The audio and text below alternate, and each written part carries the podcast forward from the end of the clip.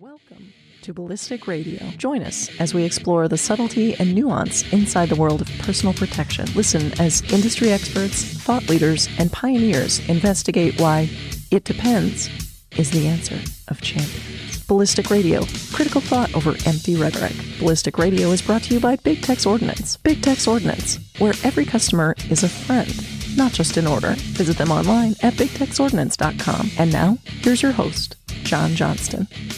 Welcome to Ballistic Radio, brought to you by Big Tex Ordnance, where every customer is a friend, not just an order. Visit them online at bigtexordnance.com. I'm your host, uh, John Johnston. No one cares about me, and you shouldn't because the guests are the important part. But also, remember, you can always listen to past shows at ballisticradio.com. Get the latest behind the scenes info, arguments, photos, other things at facebook.com slash ballistic radio as soon as I work myself up to being able to handle how awful social media is. No, seriously, it's awful. But like me on Facebook because, you know, that matters to you. Anyway, I'm super excited to have on the show uh Caleb Giddings. Caleb. Hey, John. How are you? I had to good. I had to turn my volume down after that extremely enthusiastic intro. Yeah, yeah. Well, it's funny. So the older I get, um, and this is like the and and trust me, I understand the the problem inherent with this, but like my willingness to subject myself to social media as I age is like lessening over time. But the problem is that my job kind of involves social media. It's, it's I can't win here, but I was uh, I was literally having that conversation with my wife because some dude on my Instagram was calling me fat, and I'm like, uh, okay, that's rude. Yeah. And I mean, you know, but it's social media. And she's like, why do you still do that? And I'm like, because my ability to make money is uh, somewhat intertwined with my being a visible presence on social media. So, you know, I kind of have to put up with it. She's like, but people are so mean. And I'm like, yes, Yes, they are. But having said that, I do have to caveat for the most part, the only time I get that sort of stuff anymore is when I have content that sort of gets out of the ecosystem of followers that I've cultivated over the years. And when right. it sort of goes out into like gen pop gun owners, that's really when I kind of start to get the um, weirdo feedback, we'll call it. Yeah. Well, it's you know, social media is both uh, great and awesome and amazing and a cesspool all at the same time. And frankly, I've just had some stuff going on uh, logistically in a professional sense, just personal stuff going on that it's like, all right, I need to focus on this other these other things a little bit right now. This will always be here. I can um, just I'm, I'm gonna work on me, you know, which sounds lame, but I am the basic white girl like stereotype in every way, shape, and form. And you're laughing because you know it's true. I am. Yeah, no, you're the whitest white, like you are the whitest white girl that I know. Uh, and like I include actual white women in this conversation. I'm I'm fine with that. I have no problem with that. Everyone should be who they are. And and that's I actually think that that is one of the things about and look at us. We're already we we sat down before we were recording it's like here's what we're going to talk about you know assuming our adhd doesn't get in the way and it's like immediately totally different conversation. But that's kind of that's kind of one of my problems with social media in general and maybe life in general is that so many people try really hard to be something that they are not instead of you know just embracing the things about them that are you know, maybe they're not unique because they're similar with other things, but the combination of everything is unique. And like, I'm proud of who I am. I worked hard to get here. Um, like, I like pumpkin spice lattes. I'd wear Ugg boots, but they don't make them in my calf size. You know, it's fine. Like, whatever. And if you think that's lame, that's cool. You can think it's lame. Yeah, I uh, also like pumpkin spice lattes. Although I will say, uh, I found that this last year's pumpkin spice latte seemed sweeter than it had in the past. Like they just went heavier on like the sugar in the formulation versus uh, kind of more of that like uh, earthy pumpkin flavor. And I wonder if they had, I, wonder if they changed their standards or changed their recipe or something like that. Because standards well, are important. They are. And, you know, maybe what happens here is they had a minimum standard and that's all they were worried about. And like, I know both of us feel really pleased with ourselves right now because. yep. Like you set it up and I just immediately flowed into it. So we we were having a conversation uh, privately because for those that don't know, Caleb and I actually, I mean, I like you. I don't want to speak for for you, but I assume you like me too. We're pretty good friends. We've known and, each other uh, forever too. Um, well, funny enough, little known fact.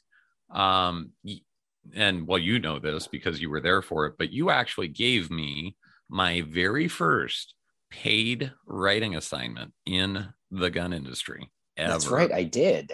You did. And I just, I kind of want to apologize that I tricked you into doing that, but it worked out pretty well for me. So I would say it was money well spent. Well, but yeah. So, so yeah, we were talking about this offline and we were having this conversation about standards and training. And it was sort of triggered because I was listening to an episode that you did with our other mutual friend, Sarah Hopman.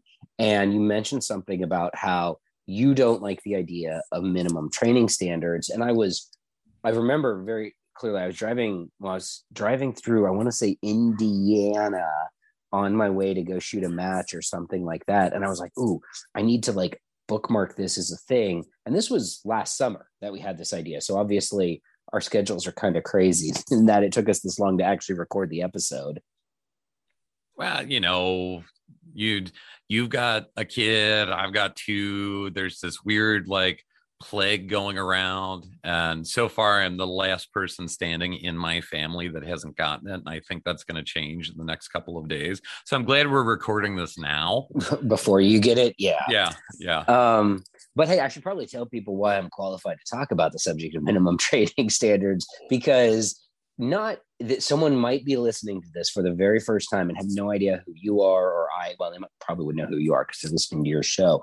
But uh, for people who are wondering, and the reason why we're talking about training standards is in addition to being a uh, master class uh, revolver shooter in a couple different disciplines, um, and a uh, my my real job, I work for Athlon Outdoors and the digital editor for Tactical Life, uh, and associate editor on a couple other projects.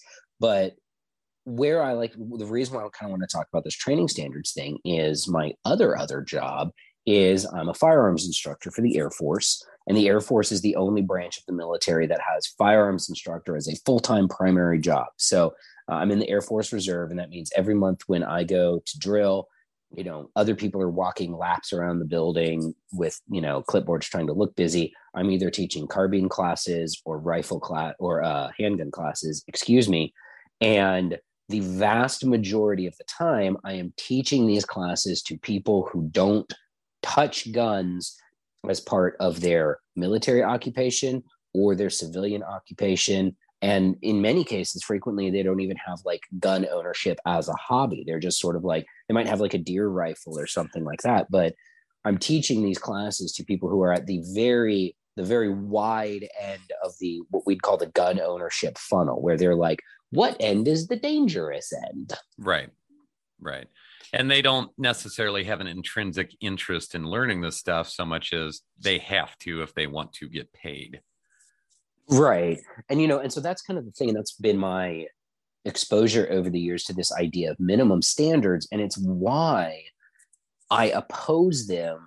Like i'm opposed to the idea of a this is it's it's a it's a weird thing to explain to people because i'm 100% in favor of the idea of getting training before you go get your concealed carry permit and you go out and carry a gun out in the world among people. Like, I love that idea. And I think everyone should do it. However, I'm opposed to the idea of mandatory minimum standards because what you end up with and what anybody who has been to anybody who like gets to a certain level of shooting and is like, I'm going to go to a CCW basic class has seen, anyone who's been in the military or law enforcement has seen, is that when you have a minimum standard, you don't teach people past the standard. You invariably teach down to the standard. Well, and I kind of want to I want to riff off that a little bit, um, but let's do this because we're coming up on the end of the uh, the segment. So what we'll do is just take a, a brief pause from for a word from our sponsors. Uh, right now, we're talking with Caleb Giddings. You're listening to Ballistic Radio. Welcome back to Ballistic Radio, brought to you by Big Tex Ordnance, where every customer is a friend, not just an order. Visit them online at bigtexordnance.com. This segment brought to you by Wilson Combat. Wilson Combat makers of the finest custom 1911s and scatterguns since 1977, a legacy of quality, innovation, and service. Learn more about their firearms and accessories, as well as the X9 series of firearms, which offers discriminating shooters, 1911 match grade accuracy, superior ergonomics and concealability with modern service pistol capacity, as well as reliability at wilsoncombat.com. So we're talking with Caleb Giddings, and you were saying before the break that your problem with minimum standards is that people teach down to the standard. And the thing that I wanted to kind of tack onto that and then see what you had to say about it is conceptually as an instructor you know and i've been doing this not as long as everyone else has but i've been doing it for a little while now and i know you have as well. But from a mindset standpoint if you're teaching to a minimum standard and frankly even if you're teaching to a you know what we would consider a more advanced standard you're still conceptually not necessarily thinking about how can I make this person the best shooter that they are capable of being. You're thinking about how can I get this person to pass the test. And we know over and over again that people who study to pass tests essentially don't actually internalize knowledge the same way that people do when they're just trying to learn. And that's kind of my problem with it one of my problems with it. I don't and if you want to say hey that's bullshit or or whatever like i i want to hear what you have to say about that. No i absolutely agree with that and we see that you know and my frame of reference for this i don't teach uh, civilian ccw basic courses because i get enough time teaching very entry level gun owners in the military.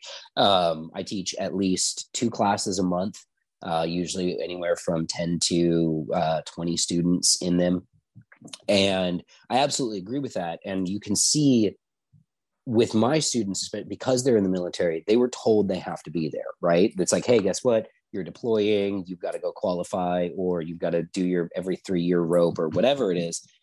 And what we see is the students that are just there to check the box will sometimes I've seen students brain dump from the trip to the classroom out to the range. Like mm-hmm. we do, I do dry fire. So in class, I teach uh, M9. I teach a lot of. Uh, I'll teach uh, stance, grip, dry fire, draw. In that order is how I teach it, and I have to check a bunch of other uh, military boxes as well. But and what I've seen is I will have students who in the classroom their stance, grip, dry fire, and draw all look acceptable right? I'm like, these are good. This will get you done.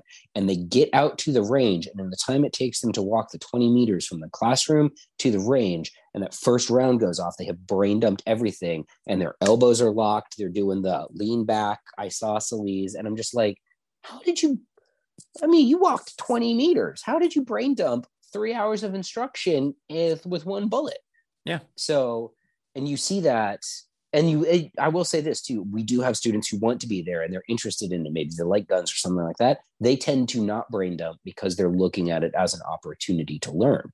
But the other problem that i have with the minimum standards is from an instructor standpoint i have to hit and this is true whether you're teaching again like a state mandated ccw course or a um, or a military law enforcement course, I have to hit certain things in my class, right? I have to talk about this. I have to talk about that. I have to do this. And I have X amount of hours to do it in. Yep. So if I am trying to get 20 people qualified and I have an eight hour work day to do that, and I know I've got four hours for classroom and four hours for range, if someone falls behind, I don't necessarily have the luxury of going and being like, hey, we're going to pull the throttle back a little bit. We're going to slow the pace of the class down so that we can get you to the speed that we're going, that we need to get you to.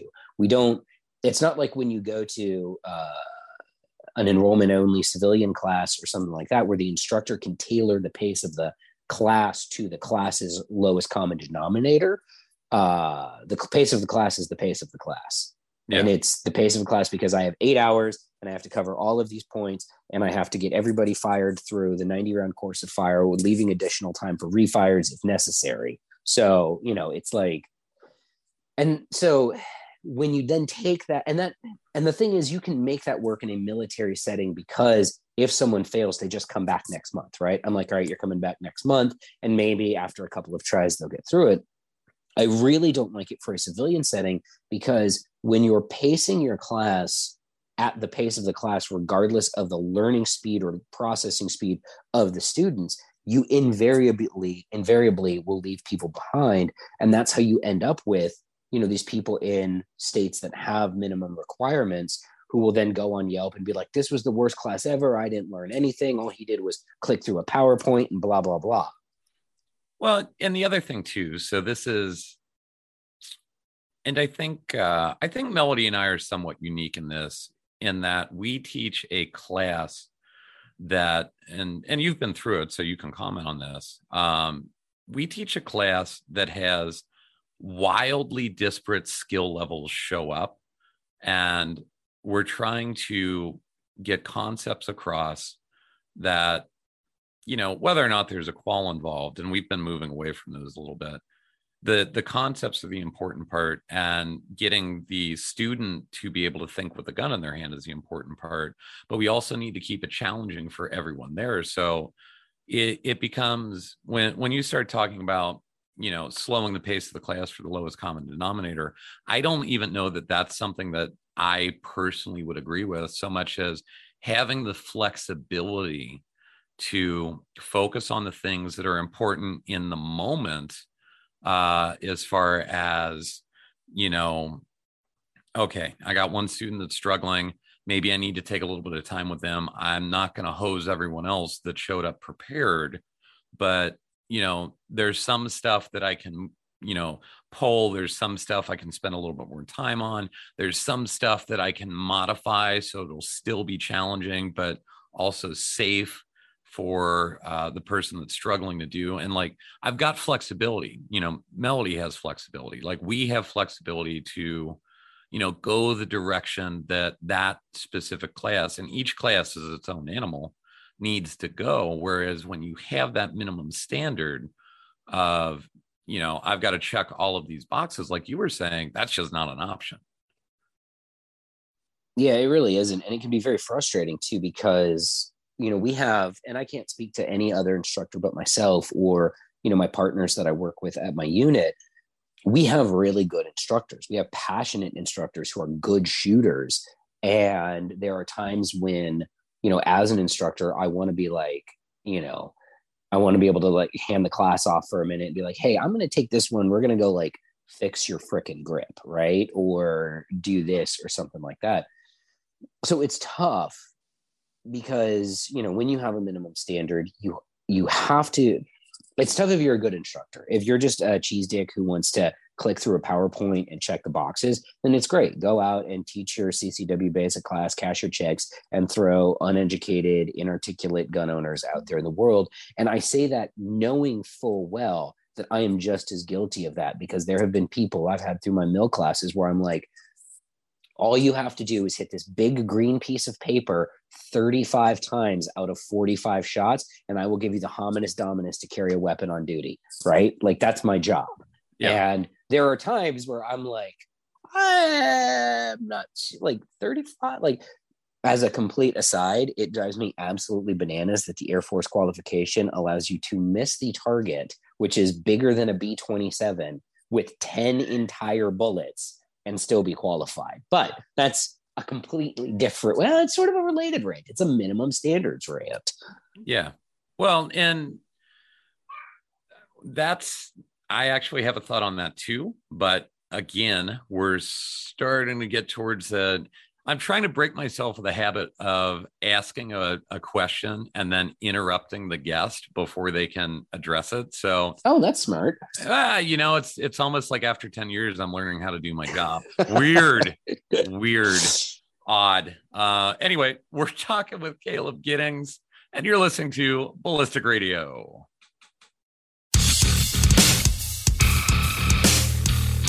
Welcome back to Ballistic Radio.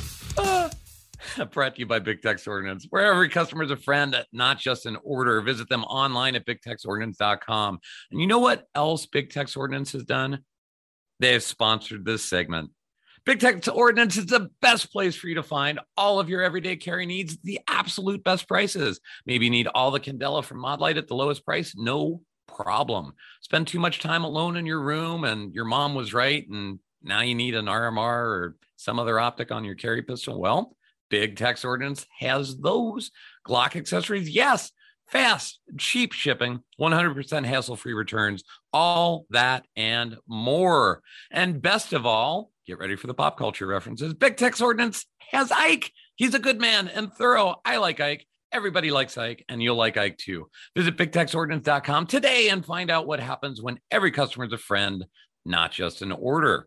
So, we're talking with Caleb Giddings, and and you were sort of discussing like the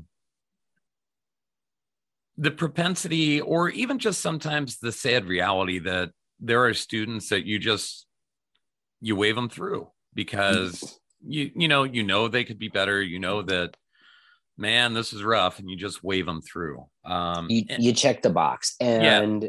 We and a lot of the times too, at least on the military side, and especially on the Air Force side, I guess sort of the way that I'm comf- I make myself comfortable checking the box is the knowledge that you know when I'm like qualified. So when I'm qualifying like a, a C-130 pilot, right? I know that that gun is going to get put in a locker and it's going to stay there and it's not going to come out until the end of the mission, no matter where they go. And if it does come out, then I don't know. I I, I probably screwed up and I probably shouldn't have qualified them. But you know, the idea is it's sort of this idea of I know this person's not ever going to actually use this weapon, but I shouldn't have that mindset. And I have that mindset, and you uh, and it's very very difficult to fight that mindset. You can fight it for one class you can fight it for two classes or three classes but four or five or i've been an instructor i've been an air force instructor for six seven years now teaching two classes a month for that amount of time. And it and because there is that minimum standard and because the minimum standard is so low and so basic you get to a point where you just sort of accept well it's the minimum standard and hey this guy was you know he passed the minimum standard. And i you think about that and that minimum standard mindset creeps in. And every now and then i'll wake up and i'll be like oh my god i would never want that guy carrying a weapon concealed like in a freaking costco. Like if there was an active shooter in a costco and this guy had a gun that i allegedly trained would i want him to engage that active shooter? And the answer is very very frequently hell no. Right. Well and again so we're all kind of victims of circumstance at times right? And and i completely understand what you're talking about um i'll tell you and i've told this story before but i'll tell it again i don't know if i've ever told it to you um whatever part of me existed that maybe would have fallen into that trap um absolutely was burned out of me and afraid of Washington a couple of years ago. And I, I can tell you exactly what happened. I had a woman show up at class, uh, our armed parent class, and we're doing the introductions. And she uh, was visibly just kind of upset when she showed up. And I'm like, oh, something's going on. So, and, you know, I, I try and, I try and figure that out uh, anyway, just because, but so I'm talking to her, and you know, we get to the why are you here part, and she goes, Well, my husband was always responsible for protecting our family, but then he got sick, and we decided I should probably come here uh, and take this class. And it turns out that her husband had a terminal illness, uh, had already beat the initial projections by a significant amount. And he ended up dying 27 days after the class. And I was thinking about it. Jesus. Yes. And one of the things that he wanted to have happen, he wanted to know that she was able to take care of not only herself, but their kids. And anyway, I spent a lot of time after that class just going over in my head like, did I give her 100% of me? And I, I think I did. I, I really do think I did, but I didn't know it like for 100% fact. Like, like, like, because I was asking the question. And I'll tell you, man, um, that experience was, you know, as as Craig Douglas would say, an emotional bookmark um, for me as an instructor because I don't I don't know who's coming to my class. I don't know what's going on in their lives. Um, I don't I don't know. I mean, I just don't know.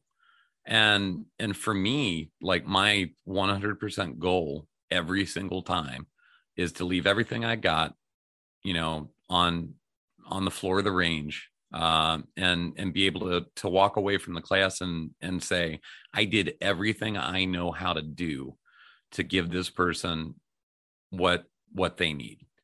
Um, and I didn't I didn't have that before that moment. Um, I was I was a super selfish instructor uh, when I first started, you know, and like and I'm not saying that in like a you know self-flagellating sort of way but just like honest assessment like i was a selfish instructor and you know that's not you know for me personally um i think ultimately that's if i if i examine the root cause of why minimum standards just really bug me it's it's the mindset that you're talking about and the mindset mm-hmm. that it's impossible to avoid if that's your life day in and day out um, well, you, you know? it, it, yeah, no, I do because I remember my first.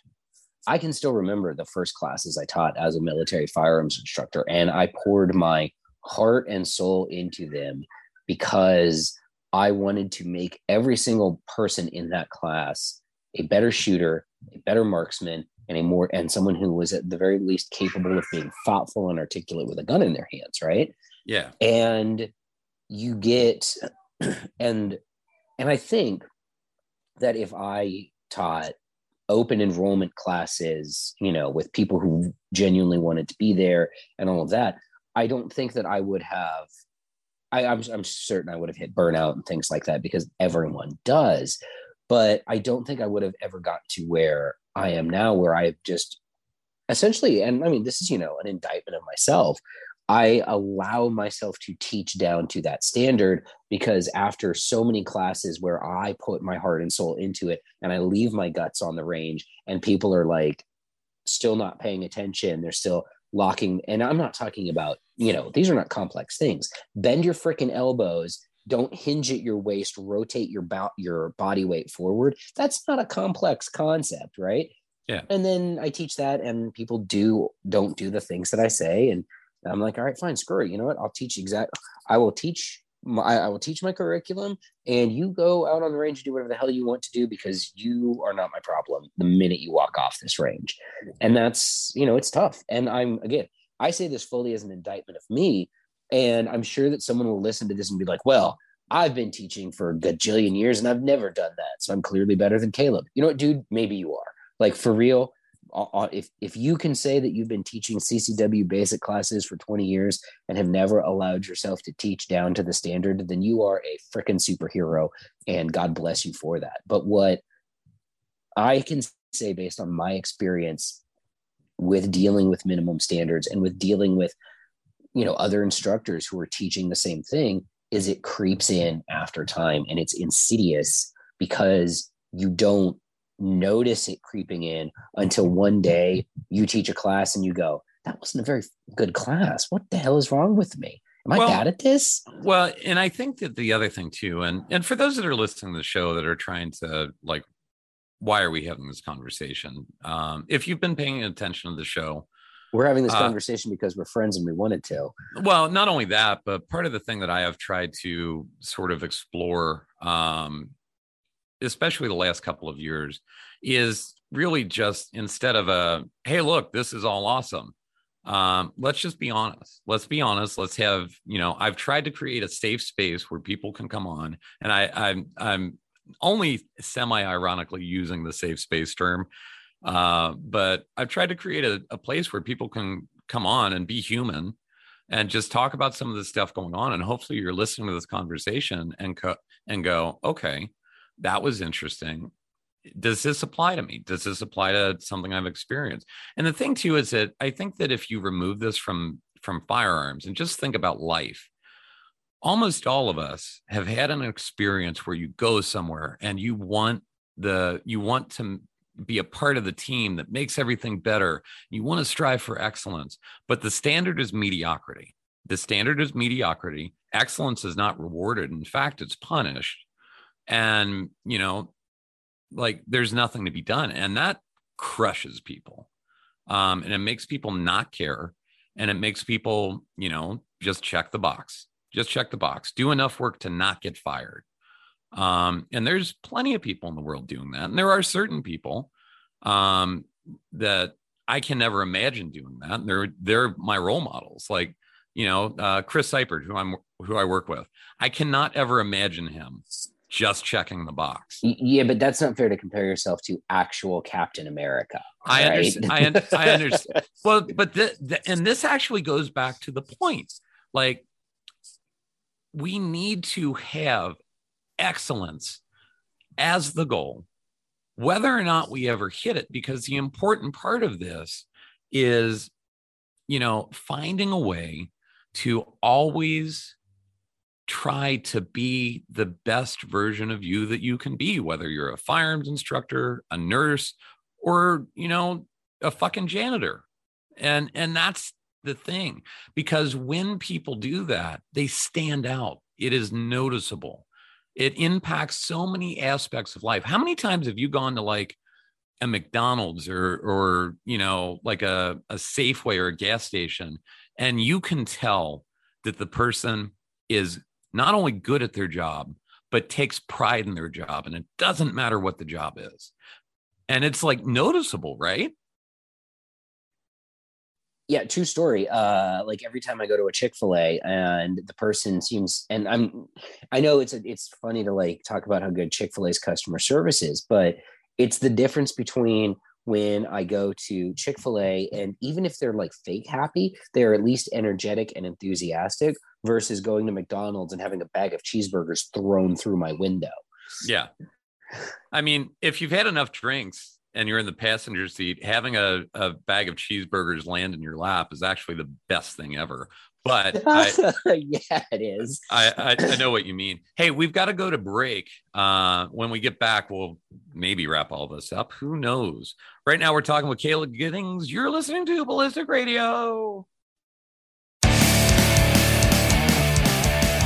Welcome back to Ballistic Radio, brought to you by Big Tex Ordnance, where every customer is a friend, not just an order. Visit them online at bigtexordnance.com. So, Caleb, we have sort of meandered around all of this and we've sort of identified an issue and, you know, we've somehow gotten to, uh, honestly, what we're talking about is the importance of culture mm-hmm. uh, culture of an organization, and frankly, the mental games that you have to play with yourself to strive to make a difference in small ways. Um, you know, I think when everyone is a kid, they want to be a superhero. They want to change the world for the better. And some people do that. Um, but, you know, for the most part, any impact we have is going to be pretty small. But the thing that I think people miss is that those small impacts over time make a giant difference. You know what they what really do, you... do. No, they really do. You know, it's uh, I, it's. I was just talking to my wife about this last night about how my favorite meme is the one where it's like, how come everybody thinks that you could go back in time and make one small change and everything would be difficult, different when you came back to the present day, but nobody wants to make one small change right now. Yeah. And, you know, from, and for me, you know, when I had this realization that, uh, by the way, I hope nobody thinks that we're going to ho- solve this problem of minimum standards because we're not. Uh, I think that to your point, if you're in an environment where you have minimum standards that you have to deal with. And you maybe you have disinterested students or students who are just trying to check a box or something like that. This may not work for everybody but what i have started trying to do since i had this sort of moment where i realized i was just teaching down to the book is in my class the first thing i try to do is identify attention levels. And there is always going to be one student who is not interested in being there for any reason other than to check their box. And if I have another student who is there to learn, who is interested in more, who is interested in more than just checking the box, if I can identify who those students are, I can then tailor my emotional energy level to that student. The box check guy, we're going to check your boxes, dude. You know what? I will give you some feedback. I'm hey, maybe try this with your grip, but if you don't want to try it, go with God. You're not my problem. But if I have someone there who is attentive and willing to learn, then they're going to get more of my attention because they're there to learn. And yeah. I don't think this applies as much in open enrollment classes. So if you teach open enrollment in classes, this doesn't really apply as much. But in your CCW courses that are state mandated and stuff like that, you're going to get box checkers and you're going to get people who want to learn. Oh, I, I think it absolutely does apply. And I have I have a couple of examples, but please continue. So I think that for and this is again, this is what I have done so that I can look at myself in the mirror and say, did I give those students my best? And I can say I didn't give every single one of those students my best because not every single one of those students was interested in receiving my best. But mm-hmm. the ones that were got the best that I had. And maybe all I did was fix their grip. Maybe they have severe marksmanship flaws that, you know, would take a lot more time and effort to work out. Maybe I fixed their grip. Maybe they found out what eye their dominant eye is, you know. But if I can point to something that I did in that class that did make them better, even if it's one person or two people, because I had two people that were actually there to learn, then I know I did my job as an instructor because the people that were there to learn went away having learned something. And the people there that would check a box, I did my job as a box checker too. But I can't, I think it's very important that you don't do a disservice to your students. Everybody's getting the same material, but some people are getting more attention because they're giving more attention. And I just don't think at this point maybe it's just me as a person but i'm very not very much not interested in investing emotional effort into people who aren't willing to invest any sort of emotional effort back into me. It's a freaking relationships whether they're friendships or teacher student relationships are in fact a two-way street.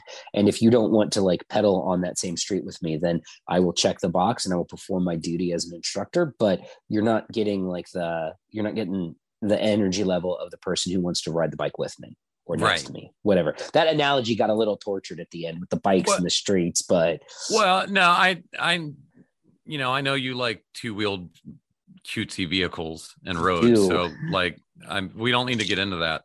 Um, no, I think that happens in open enrollment classes too, and and for me, um, last class I taught, I can actually, I had a, I had a great group of students. I knew most of them they were awesome. I had one student show up, uh, Casey, and if she if she listens to this, I'll I'll call her out.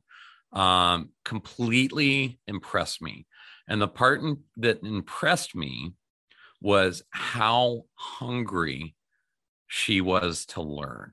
So everyone gets my best, um, and everyone is going to get what whatever it is that I can do so that they walk away from that class having improved somehow. But every once in a while, I'll get someone that shows up that just wants to be better. And they will get whatever they need from me. You know, send me send me a Facebook message at 12:30 in the morning asking me a weird question. Great. I love it. I'm glad you're learning. Hey, want me to watch dry fire video and, and give you some pointers? Absolutely. It's free. you student in my class and and you really want to learn, like I'm going to help you. And I've got a bunch of students that are like that that I've built those relationships with. And you are absolutely correct.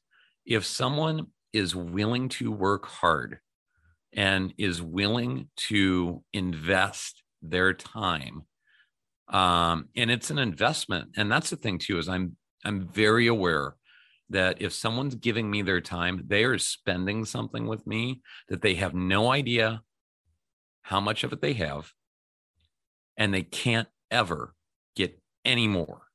I mean we, we've all got a timer running somewhere and we don't know what's on it. And if someone is taking time and and you know giving me their attention that way yeah i'm gonna i'm gonna bend in half to try and do everything i can for them. And and that makes complete sense. But again that is that is the antithesis of a minimum standard. That is someone that again is striving for excellence mm. whatever excellence is for them. And that's the point. point and i think that's the fundamental flaw when we start talking about minimum standards. When we say a minimum standard the implication is this is everything you need. And it's not because we don't know what we're going to need. And there's always more nuance and there's always like more. And i just wish people could get that and i've been noticing that a lot on facebook there's you know a lot of absolute statements that get thrown around. I'm like, that's a lot more complex than you're making it sound right now. And Man, if I could go back in time and scrub my blog, my Facebook, my Instagram of all of the dumb absolute statements I had made, I have made over the years, uh, I, I would like if I could Thanos snap all of that out of existence, I'd be like, "Yep, nope, I'm I'm I'm smarter now. There's a lot more gray areas. There's a lot more nuance than I was capable of realizing." Yeah, well, and that's the thing is that for as simple as all of this stuff is, at the end of the day, there are so many concepts that can be approached from so many different directions, and you know you and I, for instance, could pick any number of topics and probably spend a couple of hours disagreeing, but agreeing, but like enjoying the conversation just because I like like exploring that kind of, you know, stuff. And so many people are just looking for a box to check. And and that is at the end of the day the giant problem with even minimum standards as a concept um, they just remove so much room that is necessary for actual growth yeah when you can't have a, you know the problem with any minimum standard is a minimum standard eliminates nuance because it is the standard yeah. and when you eliminate that you know and just to, to go back to the air force in the so the air force we have our minimum i'll use our pistol uh, course because i teach a lot of pistol. Our pistol course we have two standards. We have the qualification standard and then we have the expert marksman standard where you get a little ribbon. Um, the expert marksman standard allows you to miss the target the entire green b27 target with three entire rounds and still make, expert marksman. Now i have a problem with that but that's not the point. The point is that in the eyes of the standard, someone who just barely makes that expert marksman standard is in the eyes of the Air Force exactly the same as we have a guy in my shop who's an A class USPSA shooter, and he shoots it where he puts 11 rounds in the head box, you know, 30 in the high center chest box, and then has maybe like one or two flyers that are still on the paper but he hits it all 45 rounds and all of his hits are really good and maybe one or two you know minor flyers in the eyes of the air force because of the standard and the standard has removed the nuance from that conversation. He is the same marksman as the guy who just barely squeaks by and meets the minimum standard to make expert and misses the target with three entire bullets. And i I don't like that because again, it eliminates that nuance from the conversation. It eliminates the ability to say, hey, there's a lot more to this than just the standard. Well, and man, I want to keep talking about this, but we're we're at the end of the show. Um, so I think what we're gonna have to do is, you know, just have you come back on sometime and continue. yeah, continue standards to part two. well, you know what's you know what I actually realized the other day, um, and this is kind of weird, but you and I both have been doing this long enough now uh, that we're actually starting to become the angry old men yelling at clouds. No. Yeah, we're getting old, Uh. Caleb. Yeah, I'm going to turn 40 this year, actually. So that is genuinely. My wife says I'm having a midlife crisis. So. And next year for me. Yeehaw! yeah, right. But hey, no one's killed us yet, so that's that's good. Um, if people want to uh, watch you make the internet mad, where can they do that at? Uh, you know, I'm not so much in the business of making the internet mad anymore, but uh, if you guys want to follow my content, you know, I'm very active on Instagram at Radicaleb, R A D I Caleb. It's a portmanteau. It's when you take two words and you match them together.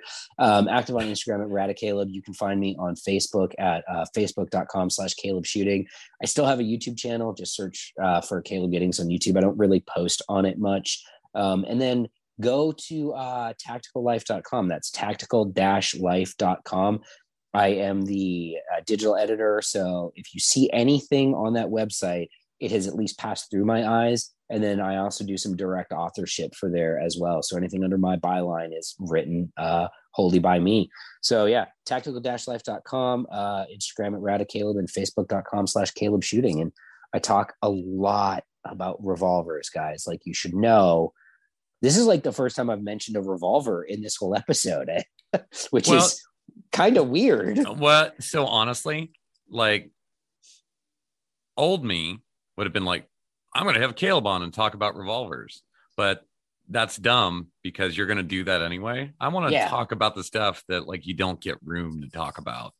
Um, so it'd be kind of like uh, if I were going to have uh, Metallica on, you know, the show. It's like, hey, do you guys want to play uh, Enter hip- Sandman. no, it'd be like, hey, I want to hear you guys uh, cover some 1930s blues. Like, I think that'd be cool. You know, or Actually, some. I would like to hear Metallica cover some 1930s blues. Like that So- sounds interesting. So funny enough, and most people don't know this, but um, they're we're the end of the show, but I don't care. It's my show, so you, you guys are along for this. We'll go Uh, along for it. Yeah, yeah. Uh, I know for a fact that James Hetfield is super into blues. And if you listen to some of the albums that everyone hated that I really liked a lot, there are some heavy blues influences in uh, some of those riffs that are just musically really, really neat. But anyway, that's not what the show's about. Uh, and we're at the end of it anyway. So, hey, man, thanks for coming on. I really appreciate it. Um, it was a ton of fun. I hope to have you back on soon. All right. Thanks, John. All right. Love you, Caleb. Bye. Bye. Make sure you check out our website, ballisticradio.com, like our Facebook page at facebook.com slash ballisticradio. And hey, keep leaving those five-star reviews on iTunes. We really appreciate it. Only if you think we've earned it, though. Thanks for listening, everyone. As always, be safe. See you next week.